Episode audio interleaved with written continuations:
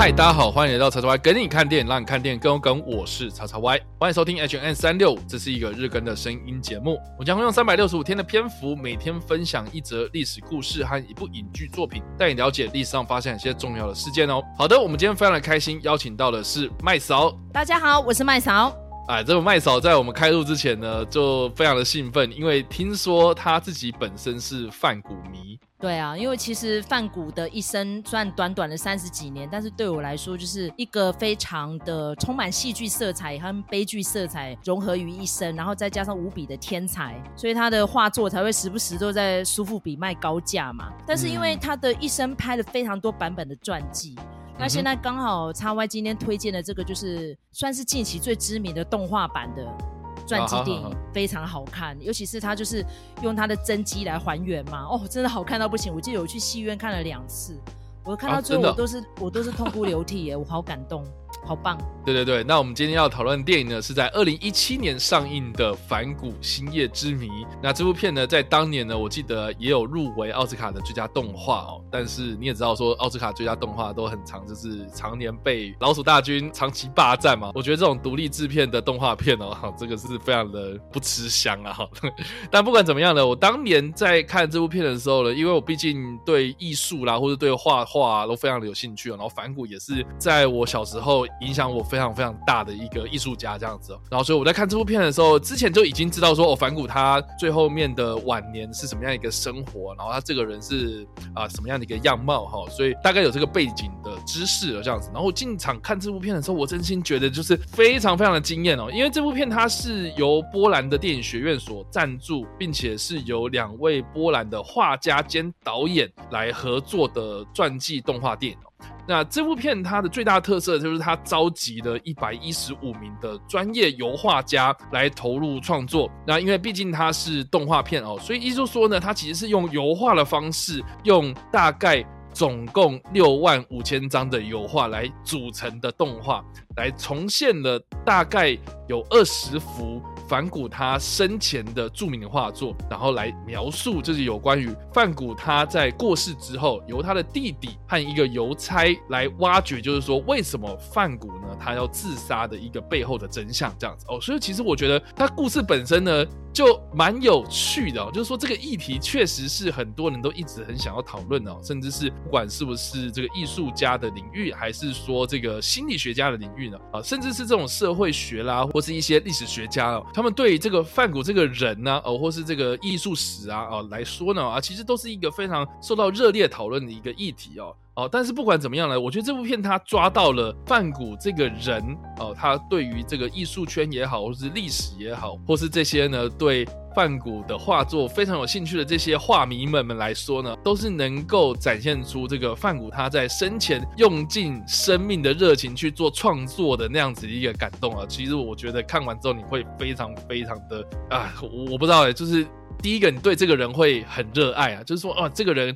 他很有热情，可是他就是啊生前不得志嘛，然后哎，我觉得很难过啊，就是很压抑的那种心情这样。哎，可是你当你在看到这些画作的呈现上啊，尤其那个大荧幕上面那个效果，哦，真的是你会被那个画面所吸引哦。就是那个画面一出来，你整个人就是会被充满热情的那种笔触啊哦所感动到。虽然这部片的片长真的很短，不到两个小时就结束了，我觉得啊稍显短呐哈。但是问题是，我觉得在看整部片的那个过程之中，就像是你去逛一个会动的画廊那样子，很精彩的一个过程。然后这样说，这部片的配音卡是真的很强大哦，包括瑟夏罗南啊，或是这个英国的演员嘛，道格拉斯布斯，我觉得实力派的演员们，然后来参与配音的工作，我觉得这个也是非常有趣的一个地方。这样，那既然提到范谷呢，除了这个《星夜之谜》的这个动画片之外呢，哎，其实。麦嫂在开录之前呢，他也跟我提到，也是之前在奥斯卡上面也是有蛮多讨论的一部片，叫做《范谷在永恒之门》。这部片应该是威廉达佛近期的一个蛮具代表性的作品。对，因为威廉达佛那时候提名的时候，他已经六十五岁了，然后他去演范谷，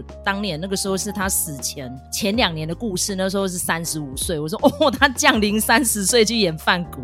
可是演起来。一点都不违和，因为大家知道，其实他就是硬底子演员嘛。然后麦嫂个人看到他这样子的演出，我真的是感动 涕零哎！我觉得我真的是超好看的，尤其是他有讲到他那时候晚年就是跟奥斯卡伊塞克扮演的高更他们之间的一些爱恨情仇。因为其实他到最后的诠释，并不是说范谷自杀，他是说他是跟几个小孩子屁孩起冲突，是被屁孩误杀的，所以他不是自愿要死哦。所以这个算是有点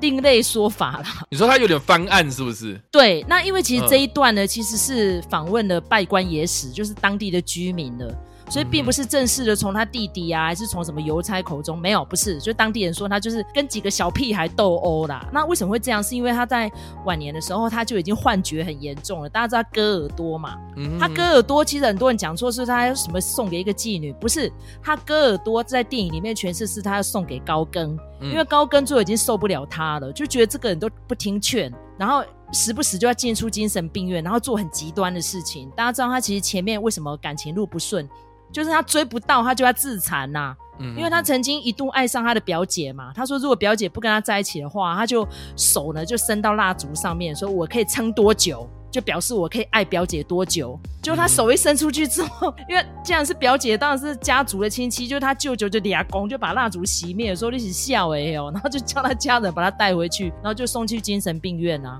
所以他时不时就一直这样啊。可是高更呢，虽然是。也是当代有名的画家，小了他几岁，但他就是那种天真浪漫。大家知道他画了很多大溪地系列嘛，然后最后再被人家讲说他其实在玩小女生哦。讲这一段是不是有点又要被黄标了？因为其实不会不会不会，高更就是那种比较享受当下的那种人，所以他活很久。但是像范谷这种人就很自虐嘛，可是最后高更就是一直批评他说你那个笔触就太粗糙啊，然后你一直在堆叠那些油彩就浪费钱呐，而且你涂的太厚了，就好像雕塑，根本不就不是画画啊，然后你看这个光影根本就不对啊，然后你什么什么就一直骂他啦，因为他就说你就算是走印象派，你也不要这么粗鲁啦，就这样，所以两个就不停的又打又闹又爱，然后最后高更就决定要远离他，他就割下自己的耳朵说要给他这样。他说：“因为圣经上有一句话，他说，如果你取不得你要的东西，你就割下你的双手。他说手是他画画的工具，所以不能割手，所以他的割耳朵，因为他一直听到幻幻听的东西。嗯哼，就这样。既然提到范谷他的一些行为了哈，我相信很多人就是听到一些故事，都对这个范谷的印象啊，就是觉得说这个人疯疯癫癫的，这个人很难搞，这个人很难相处，情绪的控管上面有问题哈。但是有很多这种医生哦，在范谷过世之后呢，推敲就根据他。的这些行为很推敲，就是说呢，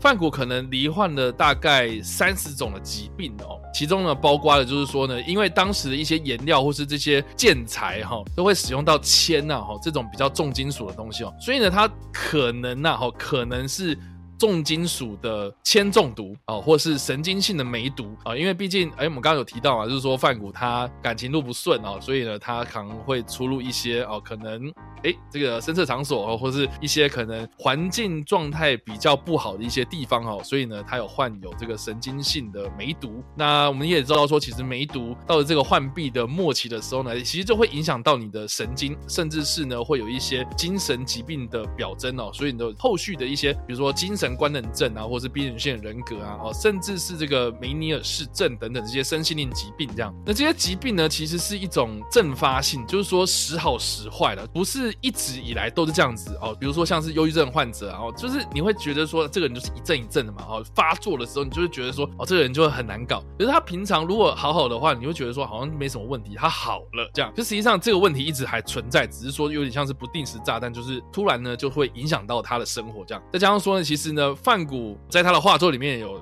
提到就是说他很喜欢喝苦艾酒这种东西，所以呢，他其实有诱发了他的脑病变，然后造成他易怒啊，然后情绪捉摸不定啊，就是时常幽默啊，时常就是哎很开心很亢奋这样子。然后另外呢，还有一些街坊邻居啊，或是这个范谷跟他的弟弟哦，两个人有这种书信来往的，来透露说呢，呃，范谷他其实是有性功能低落的一些问题哦，甚至还有一些很依赖他人，甚至是我们所谓的很黏人的一些现象哦。其实呢，这些证据都显示了说呢，其实范谷他是有精神疾病状况的哈。但是在当时十九世纪的时候呢，其实人们对于这种精神疾病呢，是不是这么的了解哦？所以就觉得说，哦，这个人很难搞哦，这个人不好相处哦，所以我们就远离他这样子哦，才造就了就是说范谷他在晚期的时候呢，他的用色啊越来越大胆哦，他这个多线条的构图啊，可能是因为他的脑部已经受到的影响哦，他就是他的大脑已经有病变了，所以才开始有这样子的一个画风的很巨大的改变。这样子。所以呢，哎，这个好像也是一个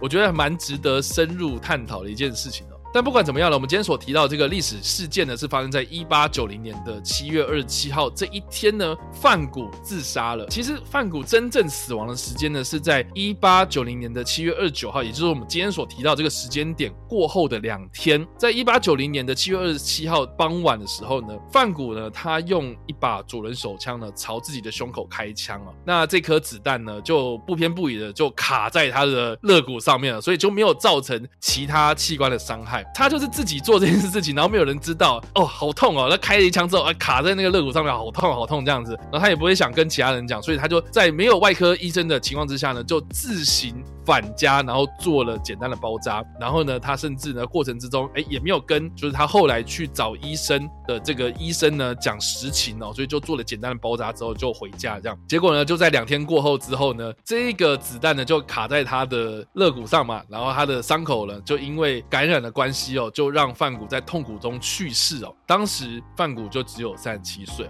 他在三十七岁的时候用这种自杀的方式来结束他的一生呢哦，不管呢，我不管是不是自杀还是。刚刚麦嫂有提到，就是说在那个《永恒之门》的这部片子里面呢，他有有点翻案的哈啊，但是呢，范谷在这个时候呢就过世了。其实范谷在生前呢，他一直以来都跟他的弟弟哦西奥呢有这个不间断的书信来往，而且这个西奥呢也是非常的照顾他的这个哥哥啊，就是提供非常多的这个经济援助来资助范谷他持续的做创作。所以呢，在范谷过世之后呢，他的弟弟呢也帮助他很多，就是比如说把他的这个画作啊公开于世，然后这个也让这个范谷的一些知名的作品渐渐渐渐的浮上了台面，然后让很多的这些创作呢能够让世人看到。所以几乎他的这些创作生涯的后五年问世的这些作品，包括我们在一般的这些可能提到范谷，就可能会提到了一些画作的这些展览上面，都一定会拿出来讲的，比如说星空啊、向日葵啊、麦田曲啊等等的这些作品呢，都是在他创作的后五年所创作出来的。然后这些创作呢也是。他的弟弟西奥呢，后来呢公开在世人眼前，所以其实哎，这个是如果你去看范谷的一生的话，你会觉得这个人很可惜啦，或是你也会替他觉得很难过这样子哦。我觉得今天我们就让麦嫂来现身说法一下，因为麦嫂在开录之前跟我讲说，他自己本身是泛股迷哦，我还蛮好奇，就是说为什么麦嫂是这么的迷泛股的呢？呃，因为其实之前就有听过他的拜官野史啦，但是在六年前我去纽约的 MoMA 看了范谷的新叶之后，嗯哼，我就深深感动到这个人的创作的旺盛的程度是其他人难以比拟的，因为他就是那一种你知道吗？感觉出来他当下的感动，他就是在赶快把它画出来，因为听说他画一幅画不会超过两个小时，他的画风很快速很犀利，然后他就是会掌握住他。当下的感觉，所以很直接的一个人。那一般正常人不会这么直接的，就是会很多拐弯抹角啦，或一些呃什么样的繁文缛节的事情。他不是，他不跟你来这些的，所以可以看出来，他这个一生应该会走得很辛苦，而且势必不会活太久。你必须要跟现实妥协，你才有办法让自己活超久。对不对？所以可以感觉出来他是活得很苦啦。所以呃，有一个非常知名的民谣歌手叫做 Don McLean，然后他就是因为看了范谷的传记，然后他也是那时候就 MoMA 看了这幅画嘛，因为那个幅画现在挂在那边，他大受感动，就是写了 Vincent 这首歌，然后他的开头就是 Starry Starry Night，哦，所以希望说我们这节目是不是尾声可以放下 下旋律？啊，那你要让我再黄标一次吗？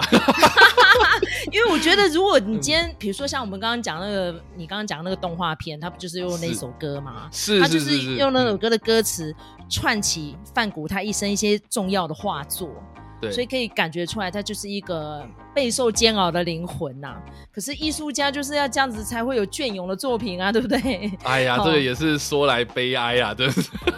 没错，而且 艺术家就是死了之后作品才会值钱嘛，不是吗？哎呀，我们对也是希望说啊，这个创作者能够被看见啊，这样子。哎，刚既然提到这个星夜啊，就是《Starry Night》这幅画啊，或者我们刚刚所提到这首歌，麦草是说你在纽约现代艺术博物馆看的嘛，对不对？对，这幅画其实也是 MoMA，就是现代艺术博物馆呃，纽约哎，蛮有趣的，竟然是在纽约的曼哈顿的这一个地方的一个镇馆之宝。这样，大家如果有机会去纽约的话，一定要走访一次啊，感受一下那个真机的那个给大家的那个震撼力。这样，但也知。值得一提的就是说呢，既然提到这幅画，其实呢，这幅画你可以去参考，像是比如说日本的浮世绘哦，有那个非常非常著名的葛饰北斋他所创造的那个富裕三十六景啊，其中有一个神奈川冲浪里哦，就是这幅画给了范谷很大的启发，呃，所以其实范谷在生前他其实是非常非常喜欢日本的这些浮世绘，所以才创造出有点类似像是那种。波浪的那种星夜的那个天空的那种漩涡状的那种感觉，这样，所以这个其实是那个日本的浮世绘对梵谷的一个很大的一个影响，这样。那当然啦，如果你真的要去好好的看。这些梵谷的著名的创作的话啊，当然直接是去荷兰是最直接的，因为毕竟梵谷他是荷兰人嘛。那现在在荷兰的阿姆斯特丹呢，有一个梵谷博物馆哦，里面就收藏着梵谷的大概两百多件的油画，其中呢还有很多的他的一些手稿，五百多件的这些素描啊，甚至是七百多封的书信哦。其实，在梵谷的这个博物馆里面呢，都可以看到很多很多他的这些相关的历史真迹哈。所以啊，我们就期待那个疫情赶快结。结束啊，可以出国好好的去看一下这些大师的作品，这样子。对，尤其是我觉得这些大师的作品让我很感动的地方就是这样。虽然说它散在世界各地，但是大家都把它放在最显眼的地方。然后再加上因为范谷一生就是后世非常多人在研究跟传唱嘛。然后刚好前一阵子也有一个。类似跟他一样遭遇的一个作家，那个就是天才猫奴画家那个维尔，他其实也是像这样，到最后就是精神异常的这样，所以你可以看出来那个画风，到最后那个线条啊、颜色啊，整个就是变得非常的夸张哦。但是有时候我们看到这些真迹的时候，你又去想到那个画家个人他的一生遭遇，你真的会有莫名的感动哎。像我那时候去看的时候，因为其实 MoMA 不只有范国画，然后他有很多现代画家，比如说像是当年近代的那些。哦，印象派那种非常多画家，你真的是会在那边渲然涕下哎，我就觉得你跟古人好接近，你知道吗？这就是刚刚那个叉 Y 讲的，如果疫情结束，真的要去看真迹，那个感动是很难用言语来形容的。而且我觉得蛮有趣的，如果你去搜寻啊，就是 Google 图片搜寻，就是 The Starry Night 或是 MoMA 这样子，直接可以看得到，就是说哦，那幅画放在那个展间里面的样子。哎其实那幅画其实不大，对对，我觉得就是啊，我觉得还是要去看一下那个 当现场看到那幅画的那种感觉。我觉得这个应该，呃，我觉得是你去 Google 搜寻图片啊，其实很难感受到那种气氛这样。对啊，你还可以去那边看到很多，比如说像近代画家，像高更啊，也在那边也蛮多的，可以看到马蒂斯哦，或者是说看到克林姆，很多嘞，真的。所以我觉得 MoMA 是去纽约一定要去的博物馆。好，那所以以上呢就是我们今天所介绍的历史事件。范谷在一八九零年的七月二十七号自杀，那但是他在两天后过世。那我们所推荐的电影呢，是在二零一七年上映的《范谷星夜之谜》，以及我们刚刚所提到的，就是由威廉达佛所主演的《范谷在永恒之门》。不知道大家在听完这个故事之后有什么样的想法，或是没有看过这些电影呢？都欢迎在留言区帮留言，或在首播的时候来跟我们做互动哦。当然，如果喜欢这部影片或声音的话，也别忘了按赞、追踪我们脸书粉丝团、订阅我们 YouTube 频道、IG 以及各大声音平台，也别用在 Apple Podcast 三十八里百上留下五星好评，并且利用各大的社群平台推荐和分享我们的节目，让更多人加入我们的讨论哦。以上呢就是我们今天的 H N 三六，希望你们会喜欢。我们下次再见，拜。